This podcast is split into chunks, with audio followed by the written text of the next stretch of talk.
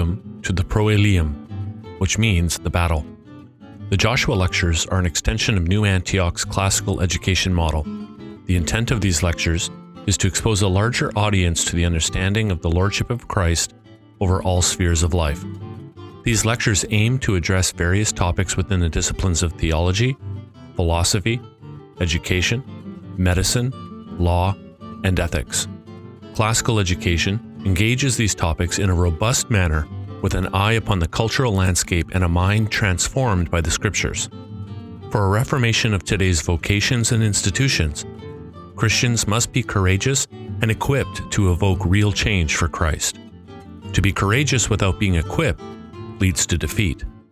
To be equipped without possessing courage leads to disaster. New Antioch extends an invitation to you to come and experience these lectures in person. Each presenter approaches their topic with a substantial background of experience and or formal training in their particular discipline and endeavors to provide a careful and rigorous application of the Christian faith to life. Each evening's lectures will afford those in attendance the opportunity to ask questions of the guest lecturer through a moderated Q&A period following the presentation. If you would like more information, please email us at admin at newantiochinstitute.com.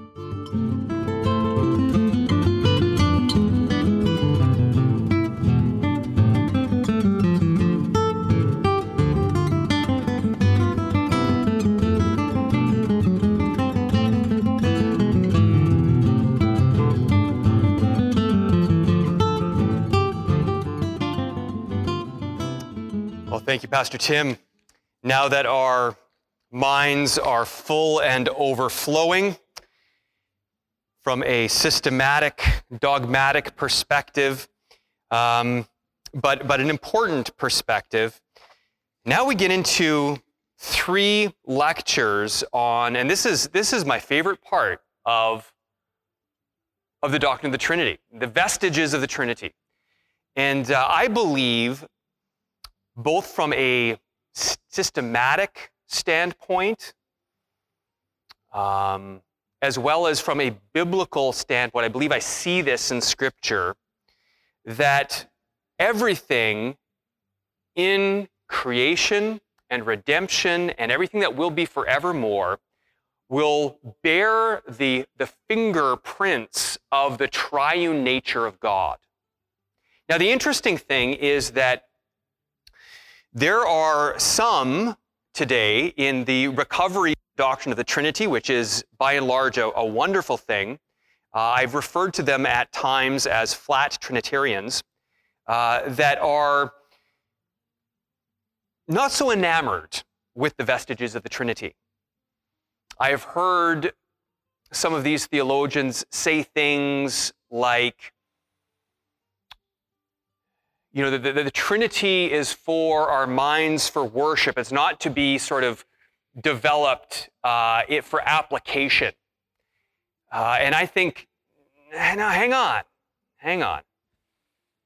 If God is, if the fundamental, I'll, I'll say this, if the fundamental distinction of God, you may go back to the second lecture, and I argued that we should prioritize the oneness, the unity, or the um, the essence of God, or you could say the incommunicable attributes, we should prioritize that over the, over the Trinity. So I'm not sure if I'll say the fundamental aspect of God is this Trinity, but I will say the fundamental distinction of, of, the, of the Christian God is the Trinity.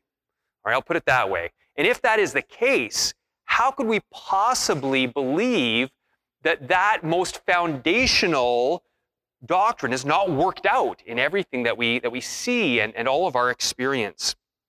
So, uh, Herman Bavinck uh, says this The thinking mind situates the doctrine of the Trinity squarely in the full orbed life of nature and humanity. In other words, the Trinity affects everything. And that's what we're going to be considering uh, in these last three lectures. Another function or um, characteristic of these last lectures will be Trinitarian triads, right? And by triads, of course, I mean sets of three, but in different ways, we're going to take a look at three triads today.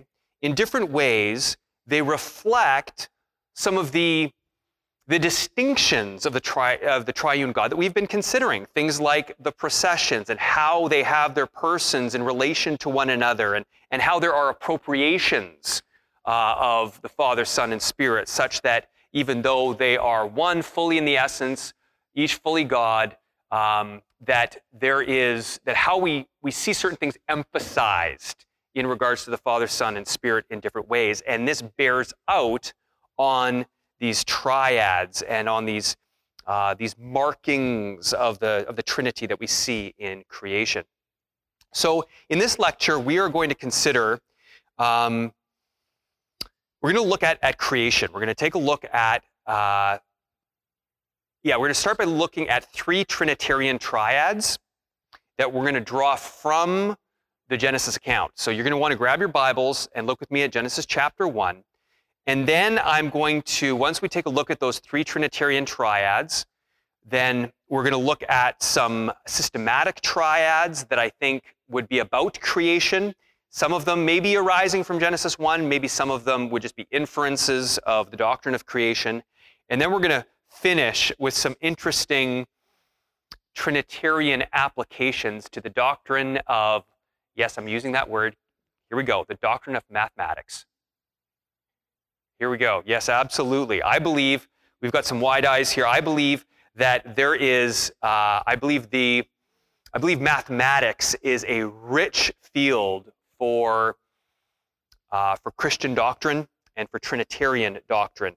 Uh, and so, before I get into this, maybe I will mention that there is one theologian in particular who has done some work on this um, by the name of Vern Poythress. And uh, Vern Poythress uh, and his good uh, friend and peer, John Frame, uh, are some of the, yeah, two of the really the foundational authors that sort of got me thinking, beginning to think about these triads. I've developed things in, in, in my own ways, but I'm very thankful to them and, um, and I draw from them in a few different places. So take a look with me now at Genesis chapter 1.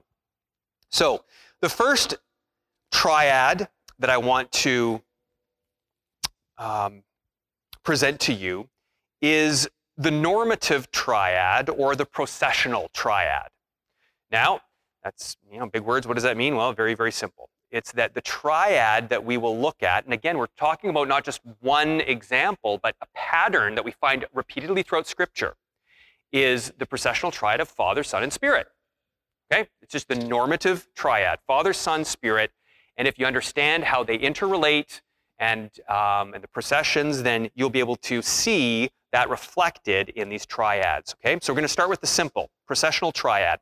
And here in Genesis chapter 1, we see some triads that, um, yeah, that illustrate that. So the clearest example is found in the creation. And so, for instance, in verse 3, we see, And God said, Let there be light, and there was light. And God saw that the light was good, and God separated the light from the darkness. So note that. God called the light day, and the darkness he called night, and there was evening and there was morning the first day. So, if you look down to the uh, to day four, we say we see, and God said, "Let there be lights in the expanse of the heavens to separate the day from the night, and let them be for signs and for seasons and for days and years, and let them be lights in the expanse of the heavens to give light upon the earth." And it was so. And God made the two great lights, the greater light to rule the day, and the lesser light to rule the night, and the stars.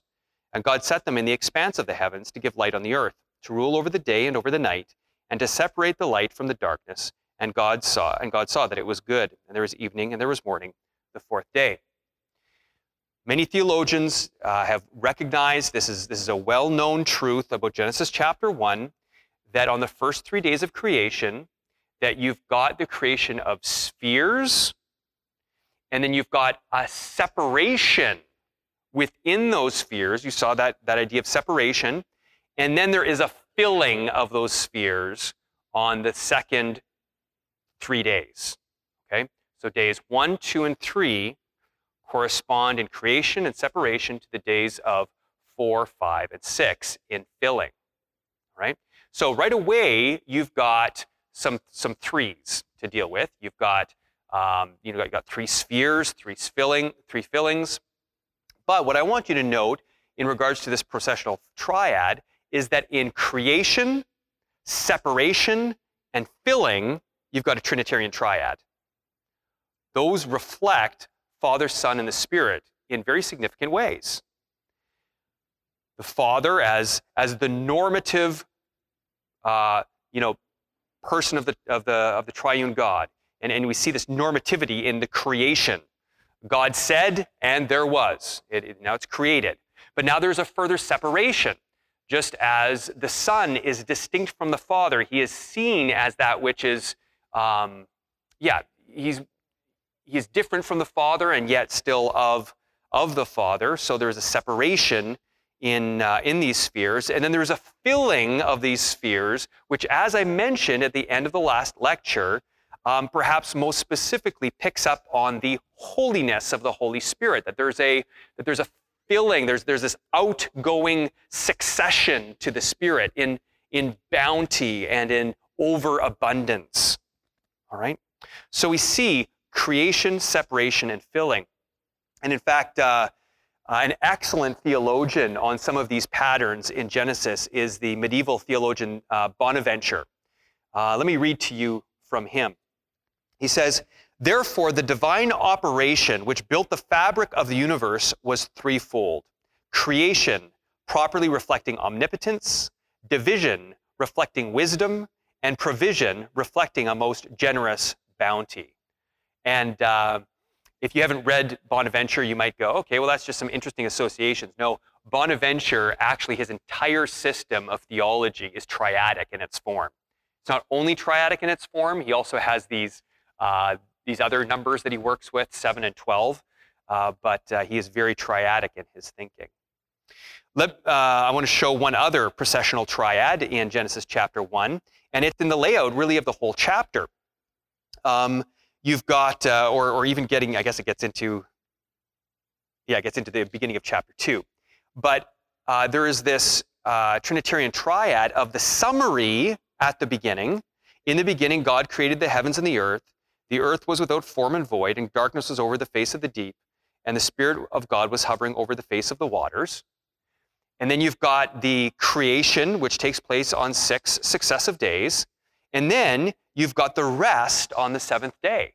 I believe that that's Trinitarian. It's a triad in which you have a normative summary of, of, of God's creation, reflecting the Father. You've got the specificity of everything in the order of what God does on the six days. And you've got this rest, this goodness that comes about on the seventh day, which is particularly interesting in light of the fact that God does not need to rest. He didn't get tired. But what it does is it emphasizes the, the goodness, the,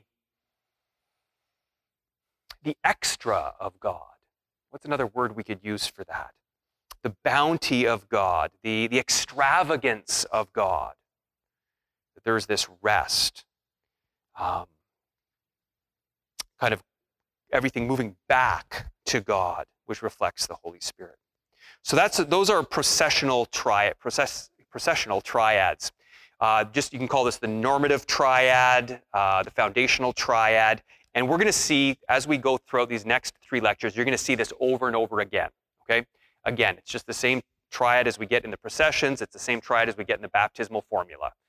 In the name of the Father, the Son, of the Holy Spirit. Now, let's delve in a little deeper. Because what we also see is, um, and I'm going to call this the, the immature triad or the unfinished triad. Okay? So, what I want you to note here is that, well, let's read from verse 6. This is day two, all right? Day two. And God said, let there be an expanse in the midst of the waters, and let it separate the waters from the, from the waters. And God made the expanse and separated the waters that were under the expanse from the waters that were above the expanse. And it was so. And God called the expanse heaven. and there was evening, and there was morning the second day. Now, if we were reading the entire chapter from beginning to end, and, and you would have more easily noted that there's something missing on the second day. There's a pattern that's repeated all throughout Genesis chapter 1. But within that pattern, there's something missing on the second day. And not only on the second day, also on the fifth day. And it is that there is a lack of God saying that it was good. Doesn't say that. And again, it happens on the fifth on the fifth day, which corresponds to the second day. So you've got first day, good. Second day, nothing. Third day, good. And then you've got the filling of those spheres. Third day, which corresponds to the first, it's good. Uh, fourth day, uh, oh, I think I said fifth before, sorry. Fourth day, uh, no statement. And then fifth, am I getting this wrong? First, second, third, fourth, fifth, sixth. No, I, I had it right in the first place. I got it wrong the second time. I'm sorry. The fourth day, statement that it's good, which corresponds to the first day. The fifth day, no statement co- corresponding to the no statement on the second day.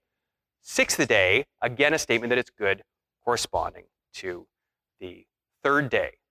So what you have is a pattern. It's, it's not something that's just somehow, it's something that somehow is missing. Well, We're not sure what to make of it. There's a pattern there. Now, there's a couple of other things um, that, you know, maybe once you, you see that, then maybe now you're looking for some other clues here that might not be, you know, maybe may, might be a little more subtle. One question I think you ought to ask if you're a Christian that is alert to the Trinity is where do we see the Trinity in Genesis chapter 1? In the beginning, God created the heavens and the earth. Well, if we understand the normativity of the Father, being God, then we go, okay, there's the Father, right? The earth was without form and void, and darkness was over the face of the deep. And the Spirit of God was hovering over the face of the waters. Well, we have the Holy Spirit. Where's the Son? Well, I think we could answer that in two ways. The first way is it's in the next verse. He's in the next verse. And God said. He is the Word of God. He is the one through whom God creates. And God said, Let there be light. So there you have the Son. Um, but notice what happens when you, when you do that. I think that's right. But notice then that what you have is the Son after the Holy Spirit. Uh, this you know, might just be a, I mean, is that significant? Well, it might be considering that that's the same pattern that we see in the incarnation. So, in the incarnation, the Son comes to the earth because the Father sends his Spirit upon Mary, and the Son is conceived and is born. We see this again at the baptism of Christ. Christ is there, and the Father sends his Spirit upon the Son. And uh, and so, what we have here is a pattern that I believe reflects um, creation in a particular way. That it is the Son who comes down, and you might, I'm going to use this analogy. And so, you, again, you, you test this and see if there's maybe a better way of expressing this. Um, but there's a sense in which, uh, here's the analogy, here's the illustration, that within the threeness of God, the Son comes down from his second position, if you will. Again, I'm using analogical language. Second position to come below the Holy Spirit into creation. And I think that's helpful in understanding the incarnation. Now, notice one thing further here in Genesis chapter 1 that between the statement about God creating the heavens and the earth and the Spirit of God hovering over the waters, you've got this idea that the earth was without form and void, and darkness was over the face of the deep. So, in the place that processionally you would expect this, the Son to be, you've got something that's unfinished. It's not bad, God created all things good, but it's raw material that needs to be developed. And this corresponds to the fact that in that second place within those triads of God's, uh, within those sets of three of God's creation of the three spheres and his filling of the three spheres, in that second place, you've got something that is said is not good. What is it telling us? It's telling us that God created, even though he did create all things good, he created it unfinished for a purpose. For a purpose. And I believe that that purpose actually has to do with his son, right? If you remember when we were talking about the, the modern issue of eternal functional subordination, remember that we talked about the eternal covenant of redemption and the fact that God the Father's purpose, we ought to see a centering issue in, in all of this being that the Father desires to give his Son something eternally, and, and even, if we can use this language, even to promote the Son relative to creation and redemption. Again, you can't add anything to the Son in regards to his divinity, but you can add to the Son in regards to how he is viewed from within creation and redemption. So you've got this, I'm calling it an unfinished or immature triad, uh, where you've got this, this lacuna. There's something missing, something unfinished that really projects forward to how Christ will fulfill it and then be exalted above all things and eternally. All right? So be on the lookout for that. Again, I mentioned that triad uh, in relationship to the incarnation and the baptism of Christ.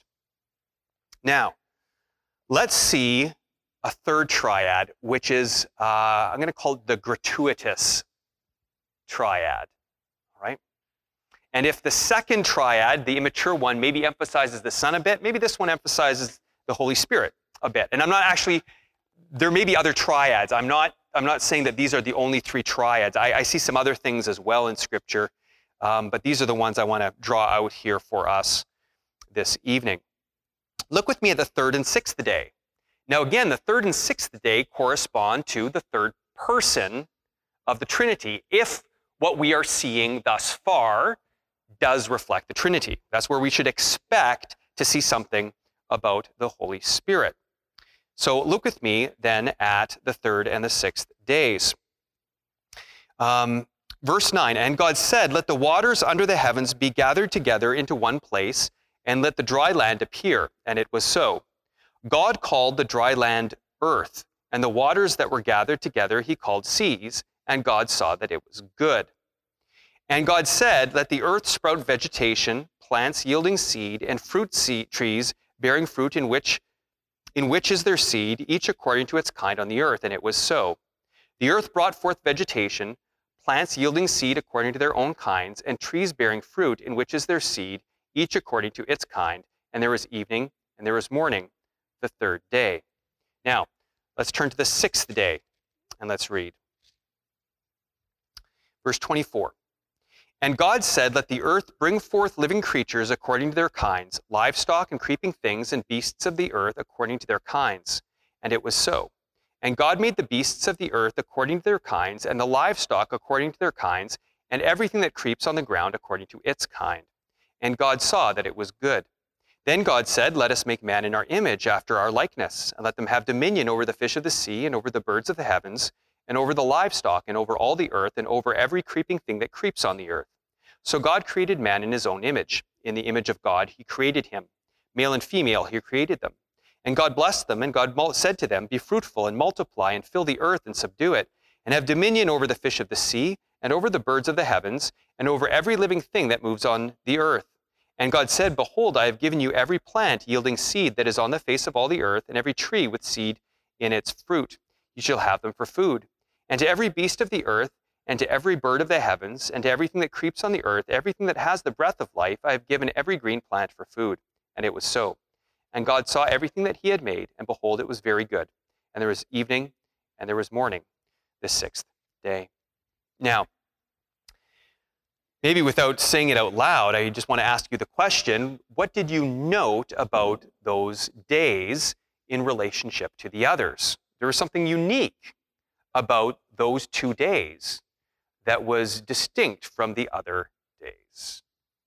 And the answer is this that both the third and the sixth day have two things that flow out of God's creation on that day. All the other ones have sort of one category of thing, whereas the third and the sixth day have two categories of thing. So, for instance, in day three, you've got verses 9 to 10, and God saw that it was good, but then it keeps going. Then the earth is going to sprout vegetation and plants.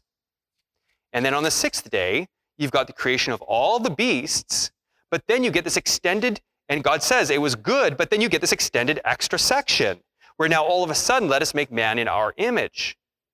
And so you have two categories assigned to this third day, and it's the second of those categories that's, that is seen as being greater or leading to sort of the next thing.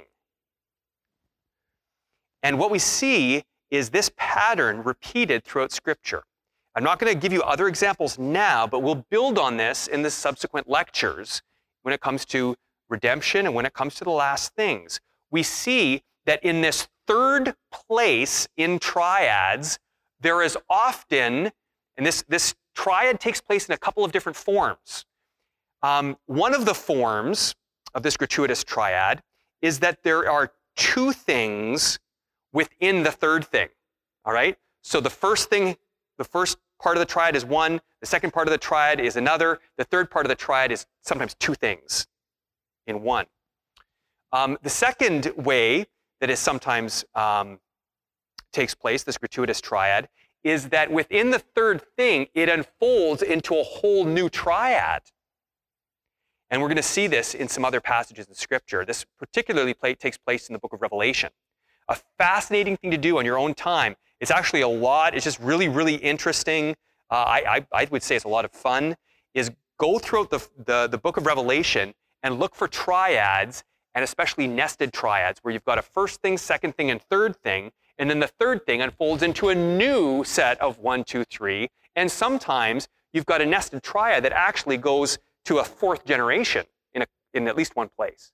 But sometimes I, I think there's at least another place where it's three sort of generations. It might be more than that, but at least that. So you've got three different triads that I'm introducing here from Genesis chapter 1. And if you think I'm, you know, I'm, I'm reading between the lines too much, keep that in your mind and let's test it over the next couple of lectures. And we'll see some of these triads, I believe, being borne out. So, um, let me mention, moving from the biblical text, uh, maybe in a, in a specific way or an expositional way, let me move to some systematic triads that are relative to creation. All right? Now, maybe by way of introduction, I will say that I adhere, even though I've built up my, my system in a, in a different way or without reliance on John Frame and Vern Poythress, that they have um, come up with this system that was foundational for my own thinking called tri-perspectivalism. All right? Tri-perspectivalism. And uh, a book, I mean, John Frame really was, I think he was the first one to come up with this idea. Um, but probably the greatest uh, book that I know of as unfolding it, and, and I don't, again, I don't know all the books, so maybe there are others that would be similar in scope, but this is this book here by Vern Poythress called Knowing and the Trinity is astonishing in its breadth, breadth and scope. And it's one of those books that you probably need to read three times to, to really begin to comprehend how widespread the idea of these Trinitarian triads is, or this tri-perspectivalism is. Now, one of the things, let me say one more thing about tri-perspectivalism that what it posits and what James, John Frame really le- leaned into as he first sort of used the term and tried to develop it was that there's, there's, there's different ways of looking at one thing. And in fact, he posited that there's three ways of looking at everything. And, uh, and so um, this is sort of a, it's very similar to these triads that I'm building out, but I think that one of the things that having this triperspectivalism or triperspectival approach, one of the things it does for us is it keeps us from being dogmatic in a negative fashion. Right? It keeps us from thinking to ourselves, perhaps especially in our systematic theology, that it's this, and because it's this, it's not that. Now, sometimes that is precisely the case. Sometimes it is this and not that.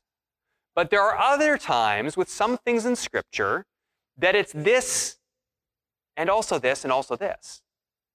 And I think that when you understand how these Trinitarian triads work, uh, I think it helps you stay balanced. Uh, and again, you, always you're testing things from Scripture, right? Not, not just some, and I'm constantly doing that, right? We don't want to have a system of thinking that we're, we're imposing on Scripture. We want it to, to come from Scripture. Okay, so here we go. A couple systematic triads.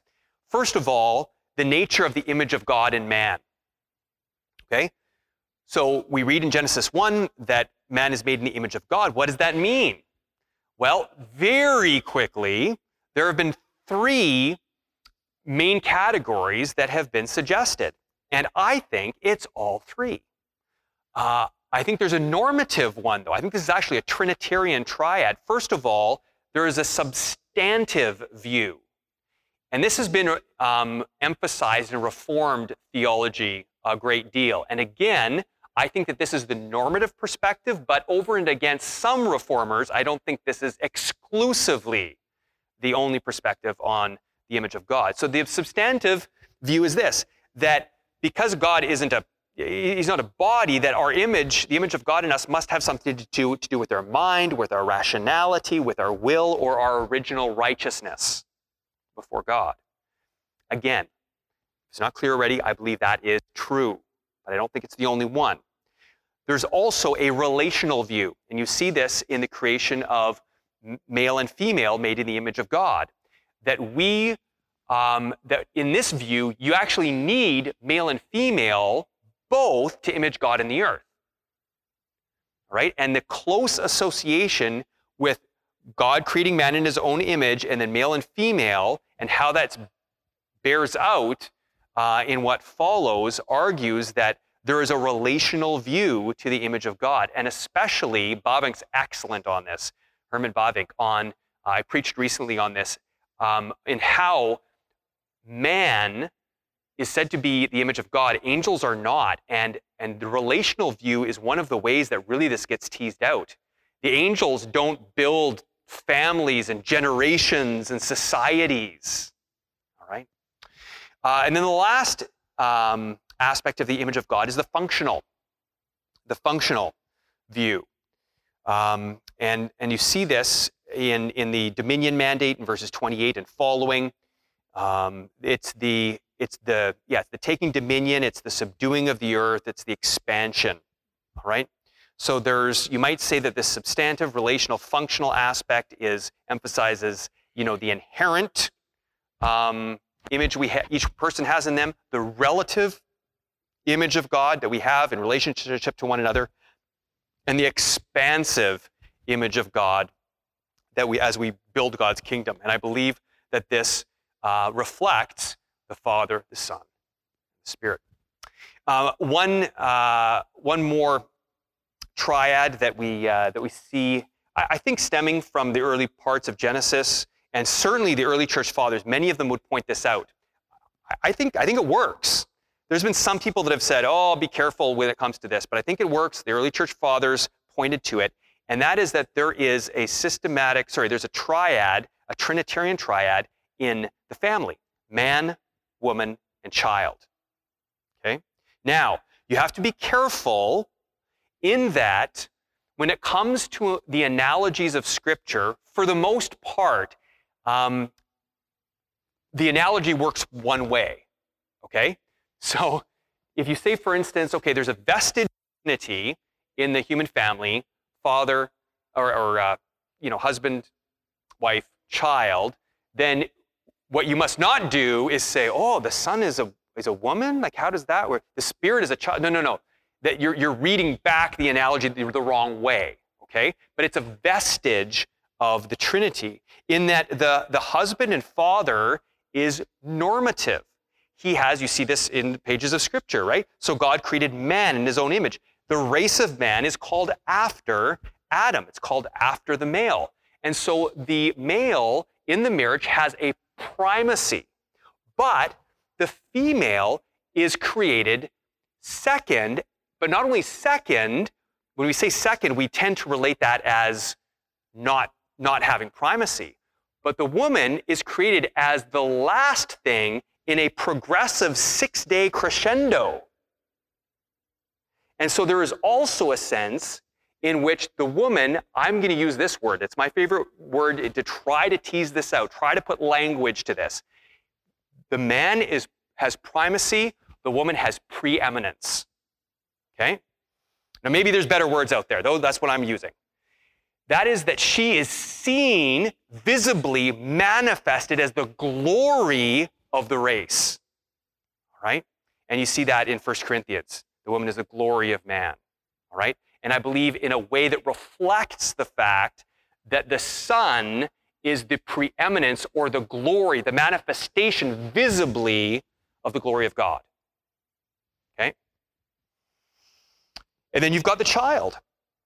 The child, as, uh, as man and woman come together, is what is what flows out and it and the child has this expansiveness to it because that child gives the potential for for growth and has the potential not only for growth in and of themselves but to successive generations right i, I think that that's an excellent um, analogy of the Trinity in, a, in sort of a limited fashion, but certainly a vestige of the Trinity. Um, moving outside of the pages of sort of Genesis, uh, let me suggest to you a triad that relates to beauty. Right, and this is something that was, I, I know Aquinas uses this triad. Um, I don't know where he got it from, but I think it fits, and I think it's tri- I think it's Trinitarian triadic. He talks about and we should care about beauty as classical learners, right? We, we, we want things not only to be functional, we want them to be beautiful. What, how we do things, we want to, to do it well and in a beautiful way. So here we go. Uh, beauty is that which has, first of all, in a normative way, form.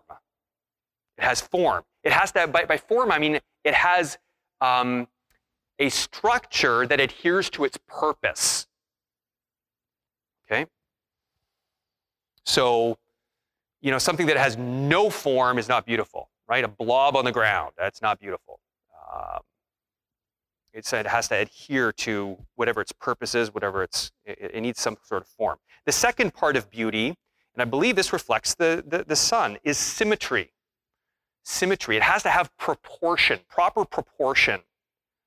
Um, and then thirdly, things that are beautiful have to have color All right. And again, with color, you've got the idea, uh, and, and in fact, sometimes the word glory is used instead of color. But the idea that there's this um, extravagance to, to beauty it, with all of its various hues and, um, and, yeah, and colors. Um, so there's, we, we could keep going, but I just want to give you a taste for this as we build a foundation for heading into our subsequent lectures. Let me finish by suggesting a couple things relative to mathematics. Um, first of all, I'm going to mention a couple of things relative to mathematics. First of all, as Vern Poythress points out, and I believe that he is drawing to some degree, I mean, he's a, he's a mathematician in his own right, a very high level mathematician, so he sees this probably in a greater way or in a more expansive way, but I think he's actually drawing this from, from Van Til uh, when he talks about the problem, the philosophical problem of the one and the many. All right, now, this is a problem that occurs in, in ancient philosophy. The idea, it goes like this, okay? You've got two ducks. Um, how do you know that they belong to the same category. How do you know that a duck is a duck? Now, there's two ways you could approach the problem of the one and the many. The one would be to say that there's some preconceived idea of what a duck is, such that when you see a duck, you know it fits the category of duck. The other way of approaching it is by approaching it from the idea of the many, that you know the category of duck because you've seen a bunch of ducks before, and you go, well, that they all got bills and feathers, and so I think they're the same category. All right, and philosophers have debated throughout all of history over the it's called the problem of the one and the many. Do you approach this categorization, this natural epistemology that we we do, we, we have to do it to make categories in our minds. Where do you start from? And what Van Til and Vern Poythress say is, well, you don't have to start from either place because it's a Trinitarian solution. That you've got the fact that in the Father, now I'm drawing from Poythress, in the Father, you've got the idea of a normative category, of a conception, of a purpose. Right? You've got this, this category, this of, of the, you know, the one, if you will, the one, you know, great duck that we, you know, we, we compare everything to, all right? But in the, in the many, this duck and that duck, and you, have got the idea of, uh, of the many. You've got the, and you could talk about the Son, because why? The Son is the instantiation of God. You know God because of the Son. And the Father he gives his son in the eternal begetting, and then, of course, also in the incarnation, such that he is, he is a, a, a distinct thing, person from God, from the Father, right? So the idea of, of the many, even though, of course, there's only one son. And what Vern Poythress points out, however, is that we have not just the Father in the oneness and the Son in the particularity or the distinction, but you also have, you need, they have to be related. The one and the many have to be related. Well, what's that relation? Well, it's the Holy Spirit, that association. All right? So there you've got a wonderful application of the doctrine of the Trinity to a philosophical problem of the one and the many. It's really an, an epistemological problem. Okay, one last thing about mathematics. Um, mathematics are an area that I don't know that much about, and yet, in spite of the fact that I don't know much about it, it fascinates me to no end. And so um, I, I, actually think about mathematics, even though my, you know, I, would probably be good only about to grade seven math, probably. That's probably where I tap out. Um, but the area of, of math that really I love, and I wish somebody had taught me this, per, this perspective on math, is the philosophy of math. The philosophy of math is, is absolutely fascinating. So here's the interesting thing the question is this How are one um, how are one and two related? No, no, no. I, sorry, I'm going to reframe that. I'm going to reframe that. Um, let's talk about the numbers one, two, and three. That, that's how we'll that's how we'll do it. All right. I, am dealing with two different sort of sets of, of information here. So first of all, uh, you've got the idea reflecting the Father of singularity. Okay? One as one and one alone. Right? Now we know, of course, the Father's not alone, but, but he, ref, he reflects the, the, uh, the singularity as a reflection of the Father. All right? So you've got, you've got one and one alone. Um, in, in the number of two, you've got the idea of separation. Right? Because one is not two. It's distinct. Okay, so you've got singularity reflecting the Father, you've got separation reflecting the Son. But then when you move to the number three, all of a sudden, like so for instance in Genesis chapter 1, you've got three spheres or three fillings. You've got the idea of a set, a complete set. Why? Because the Trinity terminates with the Holy Spirit. You've got a complete set. And let me suggest to you that this emphasizes the, uh, the spirit aspect of the Holy Spirit. Remember, I, I unfolded that a little bit for you. But then also, you've got the idea of succession with one, two, and three. You've got the fact that there's not only a set of one, two, and three, but you've got this one, two, three pattern that suggests something goes on and on. And that emphasizes the holiness of the Holy Spirit, right? That unfolding nature, that expansiveness of the Holy Spirit. So, within the numbers one, two, and three, you've got singularity, you've got separation, you've got a set, and you've got succession.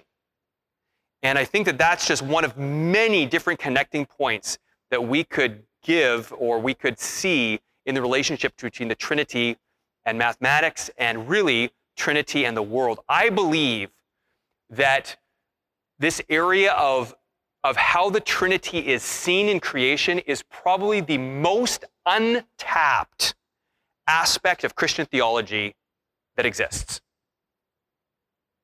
I think that somebody needs to put in their life's work into seeing how the Trinity is reflected in creation. In fact, I suspect you could put your life's work into seeing how the Trinity is reflected in mathematics, and another person could put in their life's work into ha- seeing how the Trinity is reflected in music and in art and architecture, and you could keep going on and on.